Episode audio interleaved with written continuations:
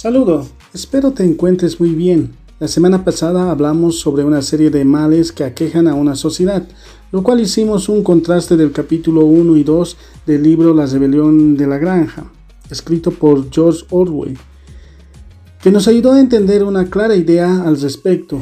Hoy me levanté con una inquietud y quiero compartirlo con ustedes. ¿Qué pasa con una sociedad cuando el orden social es corrompido por un mal sistema de gobierno?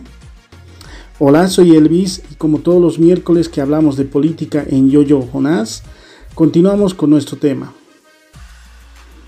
En los anteriores capítulos del libro La rebelión de la granja, vimos cómo valientes los animales lograron establecer su propio régimen, con todas las normas y leyes que los defendían del tirano esclavizador que era el hombre. Todos los animales debían tener el mismo respeto, igualdad y libertad que estaba ante todo. Para entonces crearon siete mandamientos animalismo, que los impulsaron a seguir con ese sueño y esperanza añorado. Sin embargo, empezamos a notar algunas irregularidades en la granja. Para entonces quiero presentarles un breve resumen de lo que fue la rebelión de la granja. Snowball o bola de nieve, una vez que presenta las siete reglas animales, queda como líder de la granja, pues él era el más inteligente. Todos los animales empiezan a vivir una utopía en el que todos trabajan y comen hasta saciarse, pero no todo podía ser color de rosa. Algunos cerdos empezaron a romper las reglas y comían más que los demás, y eso no era todo. La gata y el molíe la yegua, siempre desaparecían para no trabajar. El peor de los animales era Napoleón el cerdo, quien convenció a los demás animales que Bola de Nieve era un traidor. Le hizo escapar de la granja utilizando tres perros que había criado a su conveniencia.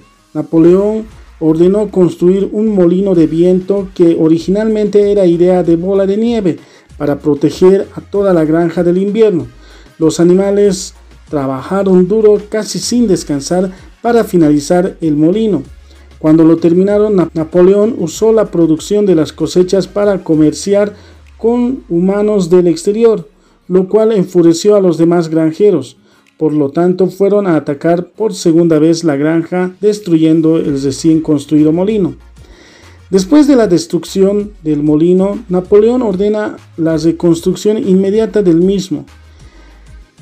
El animal que más trabajaba era el boxer, un caballo muy fuerte y su mejor amigo y compañero Benjamín, el burro.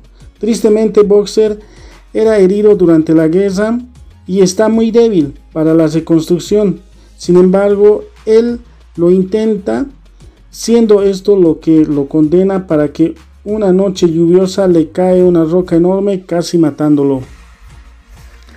Boxer, como está lastimado de gravedad, deja de ser útil para Napoleón, quien lo vende por whisky y una fábrica de pegamento. Es entonces cuando Benjamín y los demás animales se dan cuenta de que los cerdos, como toda esa inteligencia que habían desarrollado, se habían convertido en algo como los humanos, en los que apenas eran visible la diferencia.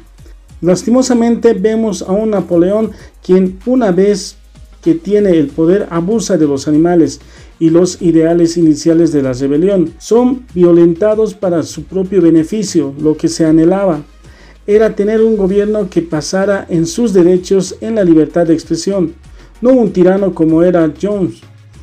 Claramente, por este medio de esta novela podemos presenciar el culto a la personalidad y a la censura el libro es un mensaje contra el totalitarismo, el abuso y la opresión que es un pan de cada día para, para muchas comunidades y países.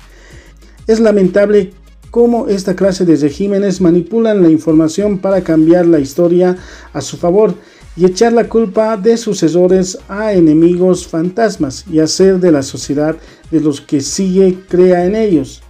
Una vez más vemos cómo un gobierno con malas intenciones llega al poder fácilmente cuando el pueblo no está educado. Esto nos enseña que el exceso de poder enseguece el corazón tan vilmente que lo inunda de, de podedumbre corrompido. por la corrupción arrastrando consigo el totalitarismo, el abuso y la opresión.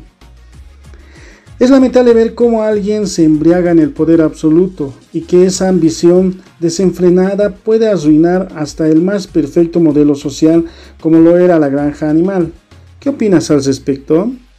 Escriban su comentario en esta publicación o manden un mensaje por Messenger, será muy bueno saber de ustedes.